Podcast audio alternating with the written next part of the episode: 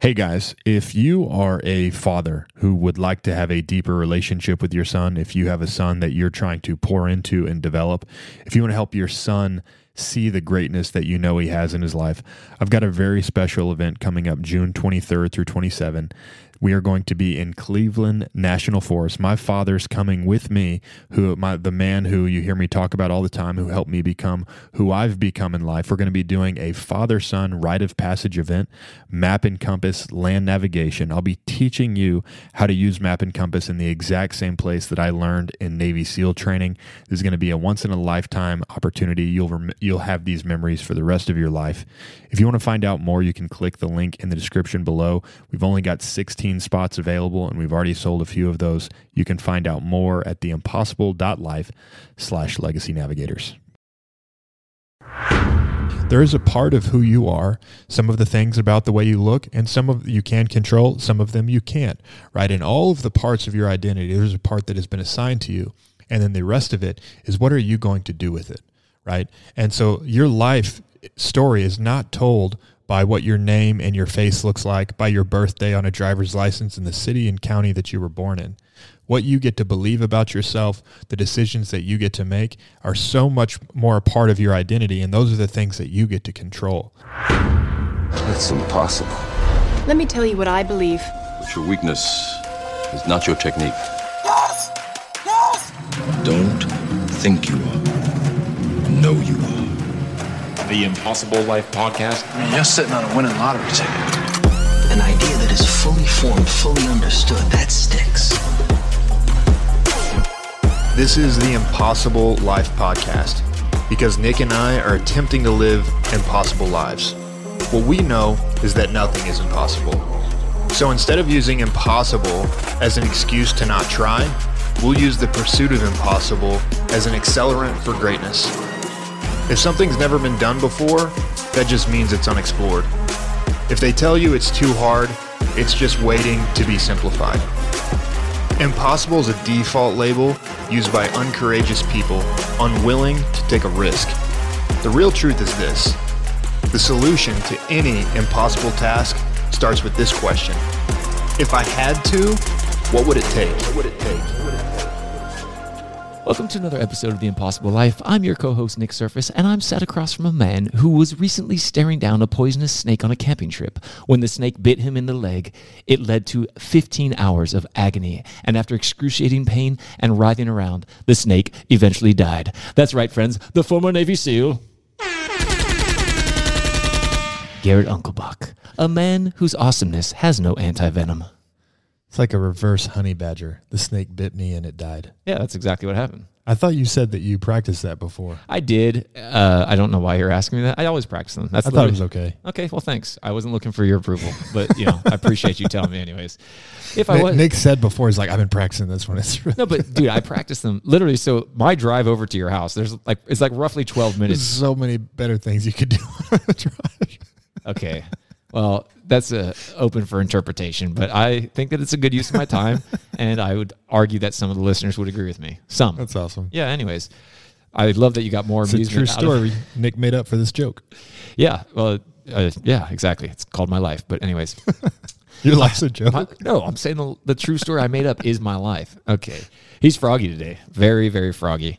Anyways, but that's good. It's nice to have Froggy Garrett back. So today we are going to talk about identity. And I say they're all big ones. This is once again a big one. I love this one. Um, I think there's so many things in life that are tied to identity, and we're going to get into it. But let me tell you a little story about identity uh, about a guy named English Jim. And I'm not telling the story because I'm married to an English chick, but just because English Jim was a guy who back in the 1800s was like your typical outlaw thrown out of England because he was such a bad criminal. So what did he do? He came over to the, to America and nice. just went on like a criminal rampage. I mean, everything you can think about, uh, you know, murders, rob robbery, like everything that you would think would happen in an old western. English Jim did this, and he had a scar above his left eye as well as there was a piece of one of his fingertips missing, and those were like his identifying factors. And there's no DNA or anything like that. You know, it's the posters on the wall. Well, they finally caught him in February of 1851, and of course, he swore that it wasn't him, and he, they were going to string him up, and uh, he was set to be hanged. He was tried and convicted. So he's on trial. He's locked away to go get hung. But the problem is that all the crimes that English Jim were committing kept going on. And so they're like, well, wait a minute. And the guy who they caught swore up and down that it wasn't him.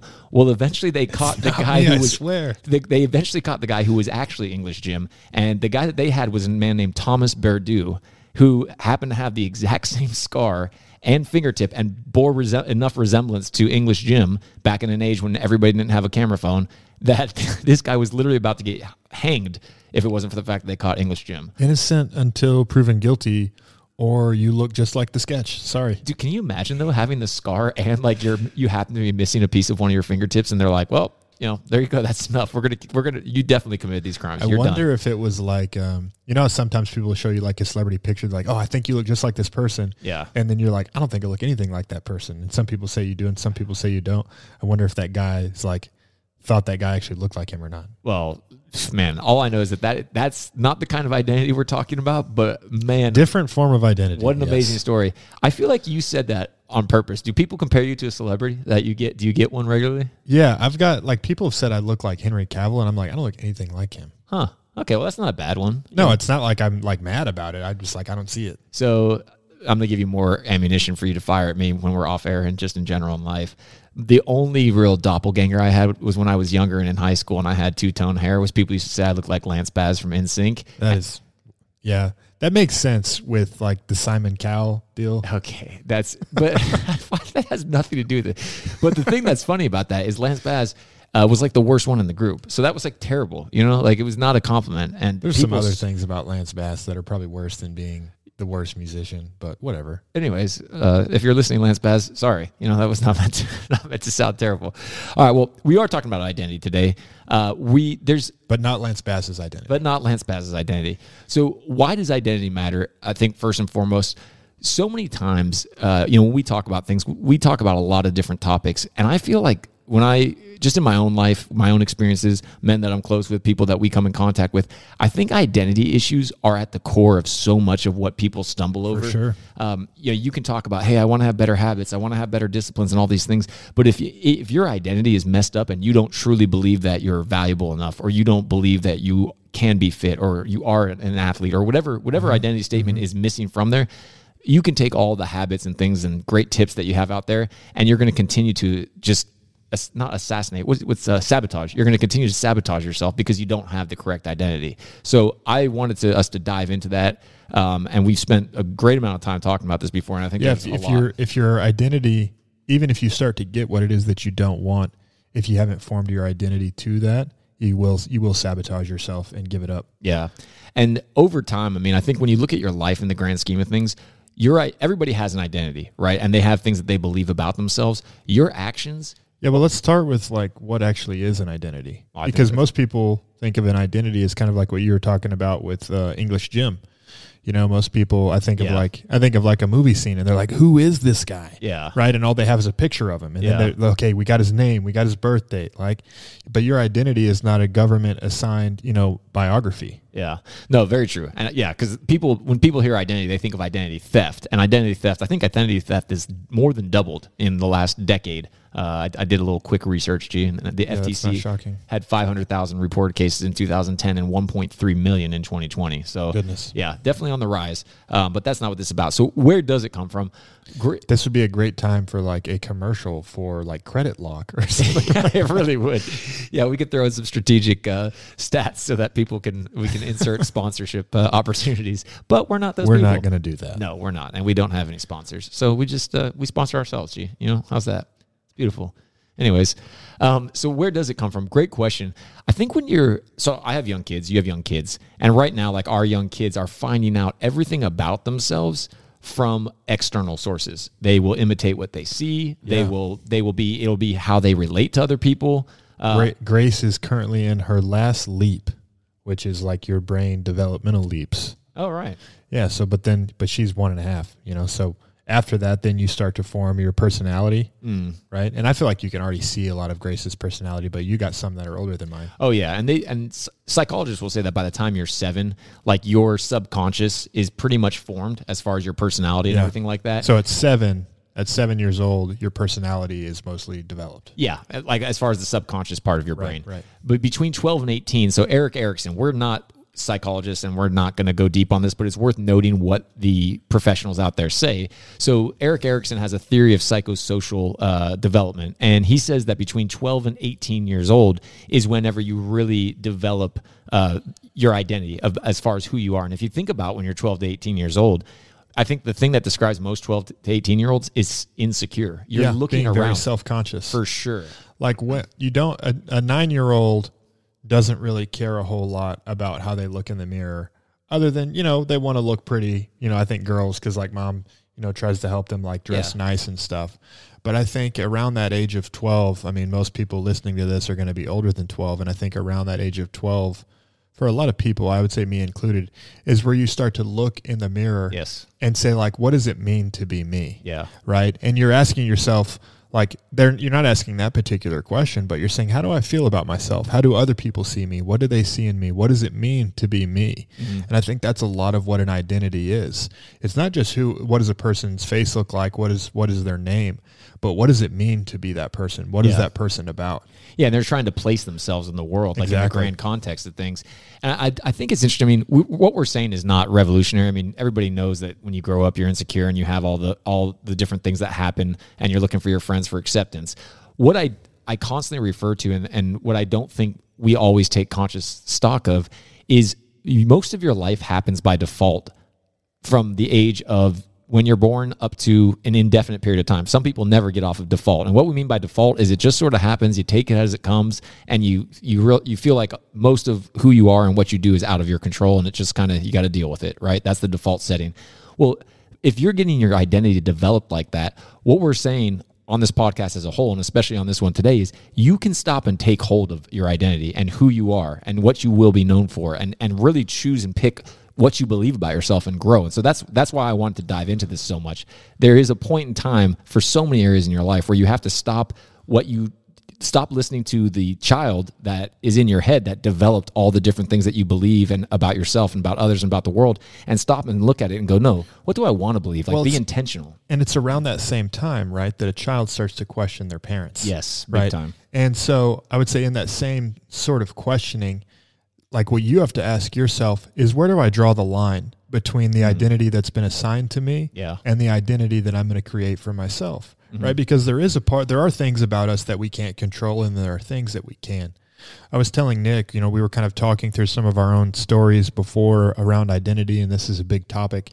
And I was telling Nick before as we were talking about it, and I was thinking about when um, when I started to have some of these conversations with myself and how, you know, people in my life had said, like, you're this, even at a young age. And I had believed and I'd even told them that I'm going to become something else. But it's, I think it's so interesting that around that same time, you know, I'm, I'm starting to look in the mirror. You're starting to develop, you know, confidence and insecurity and, and working through all those things. It's also at the same time that I watched a movie that had a big impact on my life. And I was telling Nick this there's a scene in, you know, you know where we're going, right? The Matrix. There's a scene in the Matrix um, where Morpheus, right? This is that first scene where they sit down together. And Morpheus asks Neo if he believes in fate. Right. And I remember having this conversation with some of my friends at that age when we had all first watched it. Right. But Morpheus asks Neo, Do you believe in fate? And Neo says, No, because I don't like the idea that I'm not in control of my life. Mm. Right. And and you can there's a lot of conversation we can have around that. But where that's very similar to identity is that what Neo's talking about is I don't like the idea of a life as in a birth, all the events in between, and a death that have just been assigned to me Yeah. right? What Neo's really saying is not just that, no, I don't like the idea that I'm not in control of my life. What he's saying is, I want to control my life, right? Mm. So I'm not going to accept a reality where I can't control my life. Right. And the truth is that we can't, there's parts of our life we can't control, and there's parts of our life that we can. And identity is very much like that. You, there is, you know, so we're talking about fate and identity in parallel here. There is a part of who you are, some of the things about the way you look, and some of you can control, some of them you can't, right? In all of the parts of your identity, there's a part that has been assigned to you. And then the rest of it is what are you going to do with it, right? And so your life story is not told by what your name and your face looks like, by your birthday on a driver's license in Yeah. the city and county that you were born in. What you get to believe about yourself, the decisions that you get to make are so much more a part of your identity. And those are the things that you get to control. So just wanted to, um, as as we start to step into this, I just wanted to share what you know that kind of moment for me that shaped me that I was sharing with Nick. I remember watching that mm. movie and I and I so identified with that. Yeah. So I was like, I that's how I feel because I at that same time in my life I was telling some people who said, you know, you're you're this way or you're going to look that way or you're going to become that. And I I remember, you know, this is eighth grade, ninth grade year, I'm telling people, no, I'm I am going to be a great athlete. Like I was slow then, I'm going to become very fast. All these things that I believed about myself, right? That I didn't have anything on the external that told me that that's who I was, but it was what I believed about myself that became true. Man, so you basically I didn't like the idea that I couldn't I couldn't ch- change myself. Yeah. And it's not that like I can, you know, morph in, you know, like uh what are those what are those uh int- I w- I wouldn't say strange. What are those interesting people who like say like I identify as a wolf? I'm thinking about that video and I can't remember the name of I it. have no idea. But like sorry, my brain just took like a hard left turn there. Not that I, you know, want to become something strange like that, but I do want to have be able to influence who I am. Oh, yeah. And that's really the big part of identity that we want to get into today. That there is a dividing line between who you are uh, that that you can't change and who you are that you can change. That you can influence Yes. what your identity is. And yeah, and, and that leads me to a great quote by Pastor Keith Craft. And that quote is A man will never rise above the way he sees himself. Yeah. I'm going to say that again while the gong finishes. A man will never rise above the way he sees himself. And I think what you described, and I feel like you probably went through it a, a lot earlier on than I did, is we talked about where you're getting all your identity from, and it's very external. And you just basically talked about how you moved it to an internal place. And I think for a lot of people, they might be somewhere in the middle, or maybe they're still all external, or maybe some people really have grasped internal. And we want to try and give you some tools to to help you further this process and you know, hopefully raise your awareness to how this goes and, and the value of it. But I think that internal versus external audience is really interesting. A place where we see this a lot is in sports, mm-hmm. right? Like you'll see the guy. Hold on. How did we jump to internal external audience? I'm Well- making sure that I'm, I'm I'm like listening and trying to think about where we're going at the same time. Oof, that's next level. I, I would hope that you would be doing that all the time. But anyways, Yeah, I, am just No, for, because- for me and for the listener, I didn't catch how we got there. Well, because you said you were talking about how in high school you believed you're like, no, I will be fast. I will be, I will be strong. I will be athletic. Right. Even though you weren't at that time, and you were saying there are some things that are controllable as far as the way you appear, mm-hmm. some things that are uncontrollable. And you talked about how whenever you were in high school, people were like, you're not fast, you're not this, and you said, no, I am. I know these things to be true, and you worked and you made it happen. I mean, I think about your whole SEAL journey and BUD/S. I think about how many people told you like, you know, you got no chance, Uncle Buck. I think about your roommate For sure. that told you you got no chance, Uncle Buck, every single day, and you were like, "No, you're wrong. I know I'm supposed to be here," and you did it over and over and over again. You had already moved so much to an internal, but what if you'd been external? You would have been like, "Well, this guy knows I'm right. I should just quit now." Yeah, so we're talking. Yeah, so yeah, so moving to internal, external. Yeah. talking about the things that we can change, Yes. the things that we can't, uh, the things that are inside us, like that. So that the other things that we're talking about the the things that influence identity, right? Yes. So there's things that we can control, and there's things that we can't control. Of the things that we can control, there's things that happen outside of us, and there's things that happen on the inside of us, internal, external. Mm-hmm. Yes. and that, and so you're talking about internal, external audience. Yes. as I it am. relates to identity. Yeah, exactly. Yeah, because because if you, I think about what you just shared in high school, and I feel like a lot of people are like this. Are like, oh, you're you're not the cool kid. You're not this, and and you believe them. Like you know, you don't consciously go yeah, like, that, that quote for me was Henry Ford, right? Right. Whether you think you can or you think you can't, you're right. yeah, And it's it's been a huge shaping thought on my life. And I remember reading that uh, very young and saying like, okay, like I loved that. I didn't know if it was true or not, but I was going to believe that it was true because I, again, like Neo said, I don't like the idea that I'm not in control of my life. Yeah. But I, I love the stories of people who I don't know where it comes from, but I mean, we talked about resiliency, I think, in our second ever podcast, and you've talked about how that's so important uh, for your journey in life and just for what made you you. But I, I love when people, and I don't necessarily know where, you know, it'll, I think it'll come from someplace different for each person, but I love when people are like, no. And they, they stick to that belief, man. And, and, you know, maybe it's not 100%, but it's enough that they keep acting towards that. And eventually you see that external kind of start to shift to match what was internal. And I think that that is powerful. Yeah, so that's and and just to to touch on what that is, and then we'll go to internal external audience. That is, um, but beneath resiliency, um, it's it's almost a form of tenacity, where like how long will you do something Yeah. without seeing results? Yeah. Because a lot of people like how many how many. I think this would be just as you're listening, think, ask yourself this question, right? How long would you go?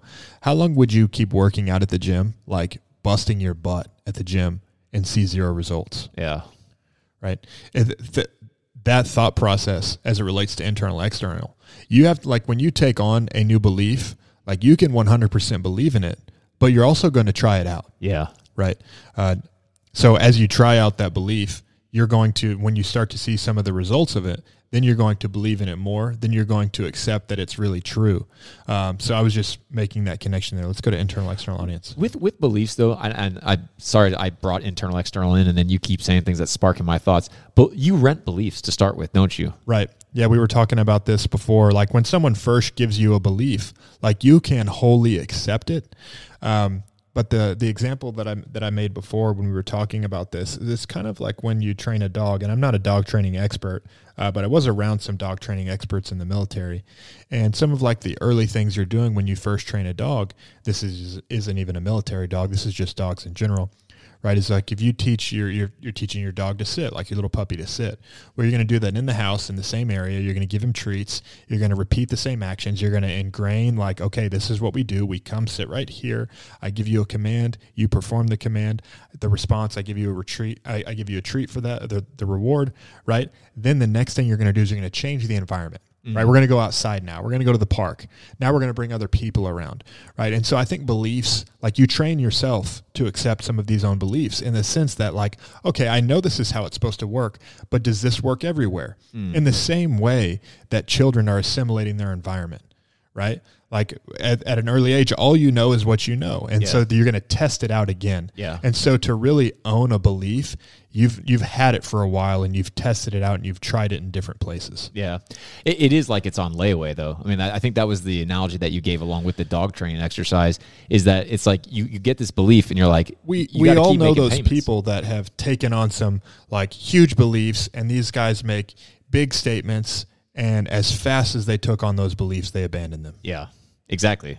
Because they never they never paid the price to actually own it. Yeah. and that price is time, it's repetition, it's action, right? And it, it's it's consistency. I think that those are the things that really cement those beliefs in you. and this is a good conversation but let's come back to internal external audience I just wanted to share because I thought that, that No, that- it's very I, I think it is important when we're talking about change, you know, because we are going to talk about how to change beliefs. So yeah, the internal external audience, and you touched on it once again with your high school experience, people telling you what you weren't, and the same thing in BUD/S, and you said no, this is who I am, and you changed it. Yep. Okay, let me just share my uh, internal external audience story there for me. This was um, this was a, a BUD/S training example for me of internal versus external audience, where I learned about and, and um, become aware of this concept. Where so when I was training, you know, obviously in, in SEAL training, you've got a big external audience. You've got these instructors that you want to impress, right? Not just impress, but prove yourself to, because they're the gatekeepers. They're the ones who are going to decide if you'll be accepted in this community or not. Uh, you've also got your peers, the people that you want to. Be, you don't want to be, you know, bottom ranked among your peers, and part that also influences how the instructors see you uh, as the student reviews and all of that stuff, right? So you have a big external audience, the student and the instructors. But for me, there's also the internal audience, and for me, my internal audience was my father. I have a great relationship uh, with my father, and I told him uh, this story later. How often in some of like the toughest moments on some of my runs and log PTs and things like that, where I would see my father like standing out there on the berm watching me because that was a big part of who I was playing for. Um, if you talk, you want to talk about the really the lesson of internal and external audience is that the greatest players of all time, the greatest athletes, or whatever your sport is, even if it's not an athletic sport, whatever game you play, the greatest players of all time play for an internal audience. Larry Bird was known for showing up to the stadium uh, where they practiced before everyone else showed up and staying after they left to do X number of shots, you know, that he had to make in a row. But Larry had talked about how he would envision the, everyone being in the stands, mm. right, while he's playing. No one's actually there. There's there's zero external audience, but for Larry, they were all there on the inside, right, and he played for a huge internal audience. Tiger Woods, deep relationship with his father. His father was there for all of his golf taught him, you know, learn golf from his father at, at two years old. Watch his HBO special; it's incredible. It is. And then even after his father passed away, and we knew that Tiger was still playing for his father, right? Yeah. That that was his relationship with golf. It was a triad between him and his father in the game, right? So that's what an internal audience looks like. Everyone's familiar with an external audience. Oh, when people are watching, like, Yeah. hey, dad, come watch me. Like, watch me shoot these free throws. Well, come to my game, right? And you'll play different, or most people will. They'll play different when the people are watching. But the greatest players play for an internal audience. So, where this relates to identity is understanding the internal factors versus external factors, and that we have the ability to shape ourselves from the inside out, right? No one's actually there, right? No Yeah. one's physically there to watch you, but to you, it's like they are, mm. right? You're playing for them. That's, you know, who's there for you right? And so that under, understanding that internal audience is kind of a, a window into how you can also shape the internal portion of your identity, hmm. right? The things that you see and the things that you believe, regardless of what's happening on the outside, hmm. right? Where where in BUD/S, everyone would be so concerned with the instructors and the students. Um, and, and there's a lot of motivations that you have to make it through something very difficult like that. And I've talked about this before where you can have some incredibly noble intentions, and I had many. Um, but in some of my toughest moments where it's it seemed so easy to quit, I remember just telling myself, I can't make that phone call. Yeah. I can't call my dad and tell him I quit Man. right? Yeah. And so th- again, that's just an example of how powerful the internal audience is. Those things that can drive you whenever when you quit caring. Yeah. Right. I think of when when guys are at the brink of death, right, and and all these when you're in so much pain that nothing else matters, but there can be things on the inside of you that are more powerful, hmm. right? In the same way relates to your identity, right? Where you can have things on the inside of you that are far more powerful than what is being said and that you can see on the outside. Man, yeah, there's so much there. I, I, I I'm so curious. You know, you you've said many times when you went to BUD/S, like, and you you know, I knew that your dad was. I know your relationship with your dad is so central and important to you, and I, I've heard you talk about how you would picture him out there on the berm, like encouraging you whenever you're at some of your weakest moments. Do you think uh, that that's part of what got you to that place when you were going to BUD/S? Because people would ask you, like, you'd be like, "I know I'm supposed to be here," and people would be like, "Well, how do you know?" Do you think Yeah. that there was like a big part of that that that was just something that your dad put in you from a You know, actually, no. Like as far as to be there, yeah No, I feel like for me, the, the internal audience of my father was really like I didn't want to let him down and who I was supposed to become, and I felt like obviously my father had was had so shaped me into who I am and who I was at that point. Um, but I, I, me becoming or me having the desire to be a Navy SEAL and wanting to become a Navy SEAL didn't have really anything to do with my father. And my father would tell you, like he wasn't like overly discouraging, but he was not encouraging Yeah. about me joining the military. And you may have heard the story. I'll, I'll quickly uh, cover it. How you know I actually signed up for the Navy without my parents even knowing, right? And then not only signed up for the Navy, but took a contract to join SEAL training. And I went. I shifted very sharply from telling no one to telling everyone, and that was intentional to somewhat back myself into a Yeah. corner of uh, you know I have to do what I say, right? Um, but my father, you know, he, he, he would say this, and I'm sure we'll have him on here at some point. But he was at like he was worried for me, like not that he didn't think I was tough, not that he didn't think I was capable. I mean, he knew me very well, but he also doesn't know how tough SEAL training really is. Oh, yeah. And my father had never been around any Navy SEALs, and his concern is like, man, what I don't want for my son, who I think is capable, who I think is, you know, can do a lot in life. What I don't want is for the very first thing he tries in life for him to not be successful at, right? Like it's the hardest thing you can. It's one of the hardest military Yeah. trainings in the world, right? Like it's not unreasonable for a, a man to have a, a shadow of doubt of can his son do this. Well, not yeah. that he didn't even think I could do it. There's just a lot of things that you can't control as well. Huh.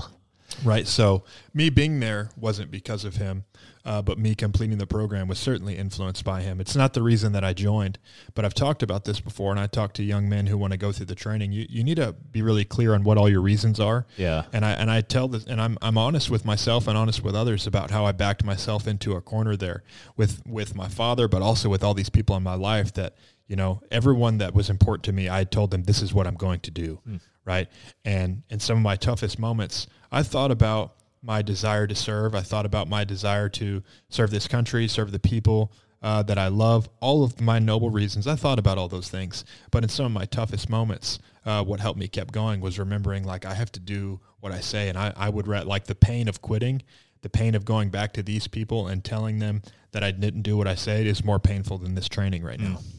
Yeah, that, that's. I think. Well, that's such a great example of internal versus external audience because it's funny that you had your. Dad, Well, the guys who quit are are very external audience focused. Yeah. and you get to you, you get to a point where the pain on the outside is worse than the pain of what those people think of you, Yeah. and that's when they quit.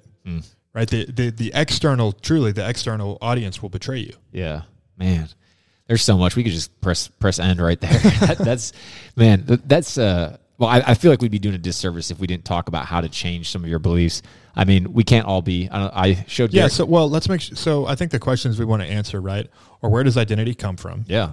Right, and and we've touched on some of that, but let's let's um let's reiterate it or let's Yeah. summarize. Where I- does where does identity come from? Yeah, I think we talked about where, where your identity comes from. As we said, between the ages of when you're born up till seven, you're forming your subconscious, and that's largely down to genetics and your environment. There's a lot of neuropsychology that's done on that as to how you process Yeah, information. and that's all. Yeah, your personality and your brain and all that. It's still Yeah, forming. it's And still forming. Frontal lobe for for men is until twenty five, and I think women to like twenty one or twenty two. Yeah. Um, so brain's still forming, but identity starting around twelve to eighteen. 12 to 18 years old is is we referenced Erik Erikson's uh, eco or sorry uh, yeah eco social theory that he has uh, on on psycholo- on on I, th- development. I think that's I think that's very true. yeah, and then, then we talked Also coincides with puberty. Exactly. And then we talked about how at some point you've got to take hold of really deciding who you want to be. Right. And just to kind of recap where we got to. And so you have you have some uh, children that are a little bit older, where Yeah. Mm-hmm. you have the opportunity to speak into them, and right now you're helping shape their identity For sure. Yeah. Mm-hmm. right? because of the things that you tell them about life, because of the things that you tell them about themselves, yeah. right? Big Time. So what are what are the things? That's, that's I want to I want to summarize what forms your identity. Yeah. I mean, I- so, okay. Yeah. So I think you are definitely very, you know, it's nature versus nurture, right? There's a lot of things. I mean, you can have people from the same exact place that turn out very different because of the meaning Very that they different. assign to what happens to them. But there's a lot of things that you can't control, which are what happens, you know, your uncontrollables as far as what actually does happen to you. So I think you you get your identity largely from outside yourself. It's in relation to your family. It's in relation to the people that you're around. It's largely based on things that you can do in relation to others. We all know that person who was the big fish in the small pond and was awesome at something until they went to a place where everybody else was awesome too and they just faded away. Right? So you're you're constantly finding your identity from outside and at some point, you know, we're saying after 18 years old onwards, and I think that that's the vast majority of our audience, you switch to an internal, and that's what we want to touch on, and that's what we want to go into. Um, so I was showing Garrett some videos beforehand of deep fake Tom Cruise, and I don't know if that's uh, something that you've seen, but if it's if it's not, um, then I would I I want you to uh, I want you to go ahead and Google that or go on TikTok and look up deep fake Tom Cruise because we're going to get into how you can change your beliefs. What what is what is this deep fake nonsense? Deep fake Tom Cruise. Nick has to keep me up. Nick and my wife keep me up Okay. to date on TikTok. Okay, About once not- a week, Lindsay gives me the the TikTok highlights. Okay no disrespect to lindsay but i don't have a tiktok account i have I, I i have like one for one of my clients and i it was the quickest and easiest way to show show you deep fake tom cruise deep fake tom cruise is this guy who looked a lot like him and then used this technology this deep fake technology that's like it's like a Snapchat filter that he has on for all his videos, and he looks exactly like Tom Cruise. And because his mannerisms and everything he does and his hair are like spot on, it's basically Tom Cruise going around doing something. So he's made a series of hilarious videos, and it was that easy for him to change his identity from like, you know, I want to be an actor to actually I'm Tom Cruise, and that's how he makes his living now. So deepfake Tom Cruise is definitely is definitely Okay. a fun way to waste ten minutes. Cool story, Hansel. Yeah, exactly. What does that have to do with anything? Well, I was just saying that it's not that easy to change your to change your identity, and, and we when we were talking about this before, I mean, when we're talking about taking hold of your identity, the very first question that you have to ask is, "What do you want?" Yeah. Right? Where does your identity come from? It starts with I think about for me as a young age at a young age when I was telling those people like they're saying no you're, you're this and you're this. Well, I was telling them what I wanted to be. Yeah, Right. And that's really like if you ask yourself, like, where does your identity come from? It starts with what do you like, really, what do you want? And that's kind of like the vision question for life. It's a vision question for a business, for a person. That's what's going to form your identity. The second thing, the second thing that shapes your identity, once you can answer the question, and this is something to talk about with yourself and with your children at a young age, is what do you want? But then also, do you believe that you can become what you want? Mm. Right. And that comes back to what I call the infinite potential Yes, unlock for big me. time, Right yeah. is the two things purpose god has a plan for your life and potential You can have anything you want in life as, you're, as long as you're willing to pay the price for it. Because I believed that, I looked at what I wanted and said, I can become it. For some people, they think about what they want in life and their identity is shaped completely around, I know I can't have that. Yes, hundred percent. Right. Yeah, and and that's what we that's why I s we touched on this in the beginning about how important identity is. I mean, your beliefs will determine so much of what you. I mean, if you don't believe something, why would you act? In, we spend in a way. you and I get to spend time around a lot of guys and, and you and I both know plenty of guys that you know live their life into their 30s with an identity where they thought they couldn't be what they wanted Yes. right they could it was impossible for them to become or to attain what it was that they wanted Yeah. I I mean, all the time. I think you asked, uh, whenever we had Steve Weatherford on, you asked him an interesting question at what point he started to believe that it was possible. And I mean, he said that he had imposter syndrome his whole NFL career, which I, I was absolutely fascinated by that. He would always be like vomiting right before the games. I mean, if you go back and listen to that podcast, he tells that story. I find that amazing. This is a guy who's literally living and being at the highest level, and he still is lacking that belief that, hey, you know, I really am this guy. And it's, I, I just think that's amazing. So, I mean, it's funny when you say, what do you want? Because uh, I remember whenever I first started realizing that I had some uh, belief issues and some identity issues in myself. And it was, I've been a con, I've been a consultant for five years now. I think you went through a phase, and I'm not trying to get ahead of you, but I just want to highlight this as you go into it. I think you also went through a phase in your identity where you didn't know what you want. yeah. And so your identity is going to be 100% what's assigned to you. Yes, and that's when you're living by default of the values that you're around. You hear so many people. Uh, it's like, hey, why did you, you why did you get into that? Well, all the people I was around were doing it, and it seemed like you know it's kind of cool. And then next thing you know, ten years have gone by, and you, you just partied your whole life, and you got nothing to show for it. That's so many people's Some of my identity as a child was my parents telling me, "Hey, this is what Uncle Box do and don't do." Right. Right. So I I knew the answers to those questions because they'd been given to me. Yeah, that's a huge part of core values with And the the, kids. the choice is always in there, right? You can tell your children that. Even you, I know twins. Parents told them the same thing. They made different choices, right? Yeah. And now have different identities. Yeah. No, I, I it, it is it is absolutely fascinating. man. there's so much you could you could go into on that. But I, I wanted to go back to what I was saying with the consultant story. So I mean, you talked about it. What's the first question? What do you want? Well, you mm-hmm. know, I remember when I first launched out as a consultant on my own. So I, you know, I've, I've gone out from the, the safety of being an employee, and I'm like, okay, I'm going to just have contracts now, and you know, people can cut me whenever they want, and I have to go out and find my business, but I can make more. Blah blah blah the thing that I struggled with so much was you're, you know, it's one thing when you go in and you hope to get a pay raise and you talk to your boss and you're like, Hey, can, you know, I, I think I deserve this because inflation went up 3% and you know, you, you quote all these external things whenever you go to your boss to get a raise. And this is mm-hmm. what's going in the market. Well, when you quote all these external things whenever you go to your boss to get a raise. And this is what's going in the market. Well, when you're a consultant, what are you worth? Whatever somebody's willing to pay you. And so if you don't believe you're valuable, there's no way somebody else is going to believe you're valuable. Right. So I suddenly had this circumstance that just highlighted all my true beliefs about myself. And I realized that like I really struggled to sell myself and say, hey, I'm worth X amount per hour. So when people were like, you know, you meet some cheapskate who's trying to bargain you down, I would was terrible. I'd be like, oh, oh, okay, okay. You know, I, I would end up doing work I hated because I felt like I was always being undervalued.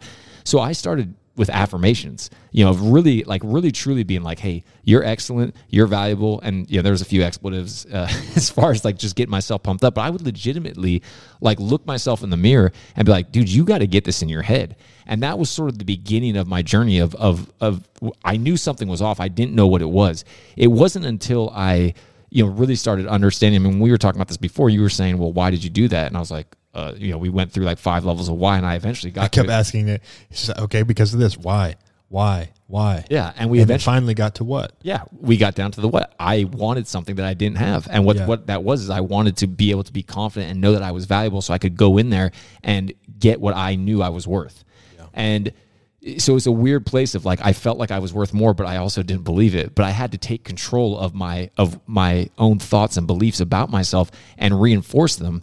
And for anybody else that's out there that's in that position where you're you feel like you're missing out on a belief, I really want to encourage you. There, there's a Garrett and I do Tony Robbins uh, morning priming, and as part of that morning priming, we do gratitudes. And when you do your gratitudes, your mind is an amazing place to be in. You can go back in your mind and relive things over and over again. And when you relive those things, you can literally, if you picture what you saw then, if you hear what you heard back then, and you feel what you felt back then, you can basically regenerate those emotions all over again. And that's what's so powerful about that. This is an NLP technique. State change. Yeah, it's a state change, for, and that gratitude brings. I would challenge you that you can do the same thing with your beliefs. If there's beliefs or there's things that you It's revisiting the sober mind of, of where you grounded a belief. exactly because it, exactly. See, you say things so much more concise and better. Thanks, G. You want I'm just helping you out. I appreciate it. and that, I'm man. shortening the podcast for Okay. everyone. Wow. That was uh, okay. I'm a. I, I need to go find the belief that uh, accepts the tears I'm about to cry. Thanks, G.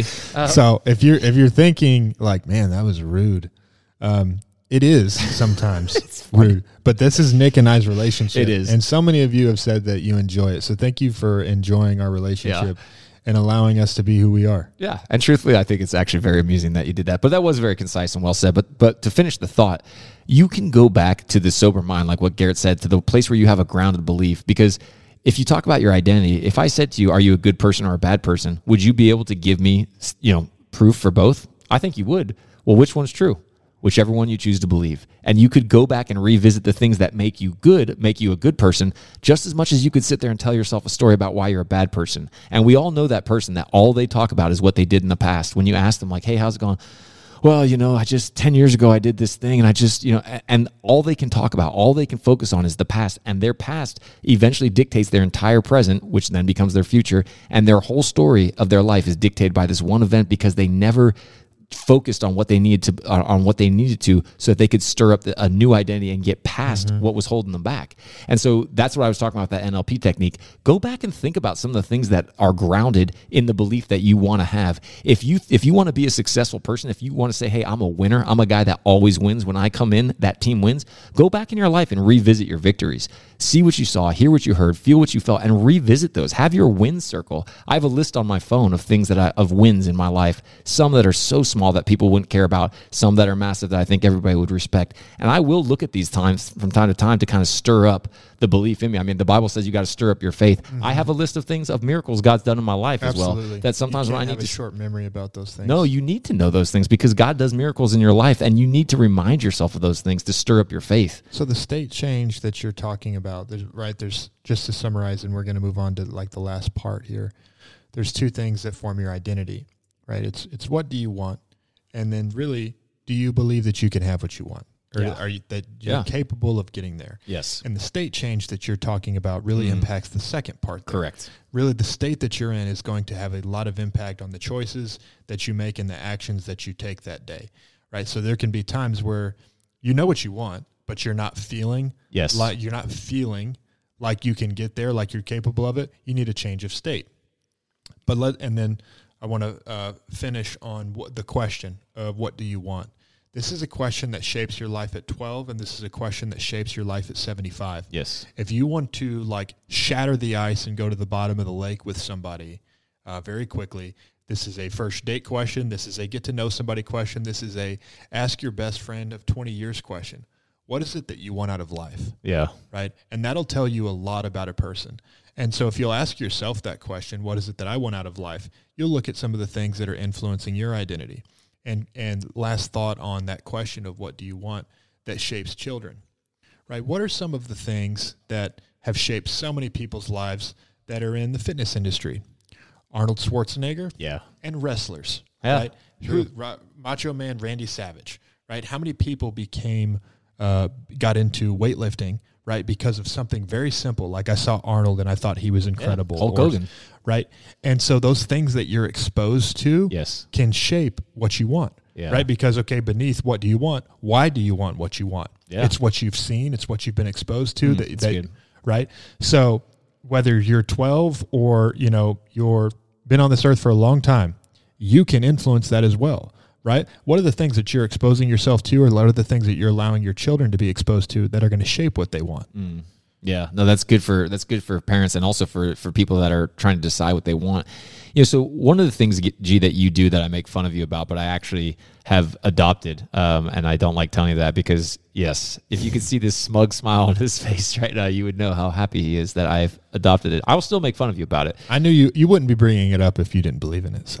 Okay. Anyways, so Garrett will talk about himself in the third person, which I think is hilarious. But you explain why that is, and it's because ideal Garrett is talking to actual Garrett and saying like, "Hey, you know, what are you doing? Like, you're not acting. You're not acting the way you need to. you've to be." got to like you've got to disassociate to slap yourself in the face yes. right or people talk about kicking their own tail right that's that's disassociating Yeah. Right. Part of me is going to step out my side myself and start kicking myself in the butt. Yeah. Right. And so, like talking to yourself in the third person is a form of that. It is, but I th- what I think is interesting about that is your identity is the version of yourself that you most associate with. Right. And so by creating, I'll say that again just in case you didn't catch that because that's part of the that's part of the definition we're giving. Identity is the version you most associate yourself with. That's why I was talking about how some people will tell that story about all the bad things they've done all the time, and they're associating themselves with that version. Or you can decide what you want and really see where you want to go and what you want to be known for and and see the ideal you and let that version of yourself be the one that you choose to associate with over and over again. So where i give credit to you is because you have you know you've talked about this. I mean when we've talked offline you've said that you have a goal to be able to wear the same size pants for your entire life. That's ideal garrett that mm-hmm. that that's going to speak to the fact that you're going to be disciplined and look after yourself from health and well-being. I mean there's so many things that when you when you look ahead and see who you are you've identified different areas and that's what influences your decisions on a day-to-day basis. And guess what? Like we talked about when you have a clear picture and you know this ideal identity of who you are and you choose to associate with it over and over again with your beliefs and your actions eventually everybody else starts seeing that same version of yourself and it's the one that you already knew was there but they just couldn't see yet you know i think about like michelangelo whenever he was carving out a, a piece of, of marble he said that he would see what's inside of it he saw david inside of it and he thought like david so he didn't have to carve david all he had to do was just remove everything that wasn't david I love that story. I love that story too, and that is truthfully what you're doing when you're creating your identity. Uh, a, a great example It's again. knowing what you want. It is. He knew what he wanted it to look like. Yes, but, but like we and, see that, this that- in and that's fitness. vision, Yeah, Because in the story, right, he sits there, and it's not a, it's not a story. I believe it's the truth. it is the truth. Yeah, um, that he looked at it for like a year, Mm. right? He meditated that hard on what he wanted, right? And then when he had an, and then when he had a perfectly clear picture, he started chiseling. yeah, I love that man. So it does. It really does start with a, a vision of who you want to be. Uh, man, I love that. I, I think where you see this, and if you're not quite getting what we're saying, think about the person who goes through a transformation physically in their body. Before they became the person that they were fit, they had to believe that it was possible, right? Like what you talked about. You have to believe that it's possible and you have to know what you want. And I- think if somebody that looks at it and goes, I'm not in the shape that I want to be, but I'm going to get there and I do believe it's possible, over time, other people start to see that that belief manifest. And so I think that's a great example. If you can do it physically, you can do it in so many other ways. I want to give one of like there's a lot of uh, added value from understanding the the two part the the ideal and the real. Yes. There's a lot of added value, and I think a lot of emotional health and intelligence that comes out of being able to talk to yourself. For example, um, one of the one of the personality traits that people find most repulsive is arrogance. Yeah. And one of the personality traits that people are so attracted to is confidence, and how peculiar that is. Mm. Yeah. Mm. that two things that can seem very similar, um, but in fact are so very different, are are both repulsive and beautiful in two different ways, right? And and the way that I like to, and know, I'm someone who grew up uh, being called both confident and arrogant, Yeah. at a young age, and that you know that I struggled with that, right? Because I didn't want to be arrogant. I really, truly didn't want to be that way, and I would ask myself, you know, is it me or is it them? What's the situation here? And something I've learned about the difference between confidence and arrogance, and I'm going to connect this back to um, your ability to separate from yourself, your ability to talk to yourself, the difference between the ideal and the real. The difference between confidence and arrogance is that confidence will inspire and encourage confidence in other people, and arrogance does the opposite right? And what's so unattractive about an arrogant person? Mm. When, it, when if you talk about if you think about an arrogant person, they're someone who can't see themselves clearly, mm. right? They think they're better than they are. Really, that's that's like the definition of arrogance, mm. right? You yeah. think you're better than you are. That person does not understand the difference between the ideal and the real. They all they see is the ideal. Right. And so what is so unattractive about this person is that you're looking at someone and you say like you can't even see who you really are Yeah. right? And that's what bothers you. Everyone's bothered by arrogant people, and that's Mm-hmm. what bothers you about them. But a confident person is both aware of and inspired by what's possible. Mm. They're aware of who they really are, and they're inspired by what they can become. Mm. And that's what inspires confidence in other people, where they see someone that says, like, look, I know who I am, Yes. but I know what I can become. Yes. And that's what's inspiring. Right? Yeah. No one's inspired by a, a pretender, Yeah. but everyone is inspired by the guy that's climbing up the mountain. Yes. And that's the difference between confidence and arrogance. And the separator in those two things is someone who's able to see themselves. Being able to see yourself comes from really some of that disassociatability. I'm going to step outside myself, kick my own butt for a minute, and Yeah. talk to, like, I understand that I'm sucking right now. I'm not doing what I want to be doing. I'm not being disciplined. And so I'm going to start talking to myself. Mm. I'm going to become very aware of the real, and I'm going to start pursuing the ideal. Yes. I love that. I love that you talked about how confidence inspires people because what we're talking about right here, if you're a person that wants to inspire other people, man, start leading yourself. Because when you start leading yourself and you start changing, then you start lining up with the ideal you that you've decided, you are going to inspire other people to do the exact same thing. And that is a wonderful thing. That is that is a wonderful thing. Uh, so, I want to wrap. I know we've been going at this. I feel like we could talk about this for a long time. It's such a deep issue, like we talked about. It's at the root of so many people's uh, challenges. And, We got we got to wrap it up before I give you an opportunity to uh, razz me back.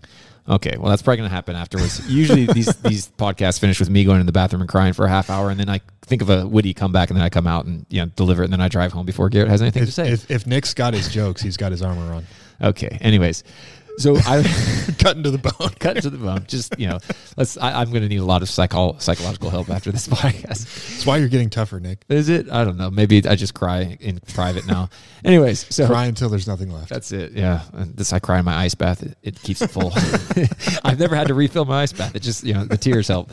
But uh, no, so your takeaways, man, as, as we're, we're wrapping up here, your identity, you can influence it and change it. Remember, we talked about that external to the internal. You can take hold of it. You can't, you got to believe that things can change. Question to help inspire you when you're talking about your identity What do you want to be known for? Right? When when you look back in 30 years, what do you want to know, be known for? From there, you should be able to get a picture of the ideal you and start looking at some things that you need to affirm yourself on, some some areas that you need to uh, to address, and start making your actions line up. I think the awareness of having an ideal you and what you want to become, when you come down to those moments of decision, you will start to stop for a second and be like, hey, wait a minute. Like ideal me would do this like default me wants to just fly off the handle and get mad, but actually that's not who I am anymore. And the more you do that, it's like a muscle, right? G, you you start doing it more and more, and it becomes second nature. And then next thing you know, the ideal you is now the real you, and that's a beautiful thing. I love that. And I'll just say if you're someone who's struggling with your identity or you don't like your identity, ask yourself the question that I talked about. What do I want out of life? And then ask yourself, why do I want those things? Yeah, that's good. All right, I'm gonna go cry, and uh, we'll see you guys again soon. Thank you very much for listening, guys. Remember to share, like, subscribe. If you think that this would be something that someone would enjoy, please send it to them. We appreciate it all. If you want to get in touch, you can follow us on Instagram at The Impossible Life. You'll find us on there. You can also email at impossiblelifepodcast at gmail.com. If you have any questions, if you want to get in touch and find out about Garrett's personal or business coaching, that's the way to do it. Thank you again for listening. Go out there, think better, and live the impossible. See you again soon.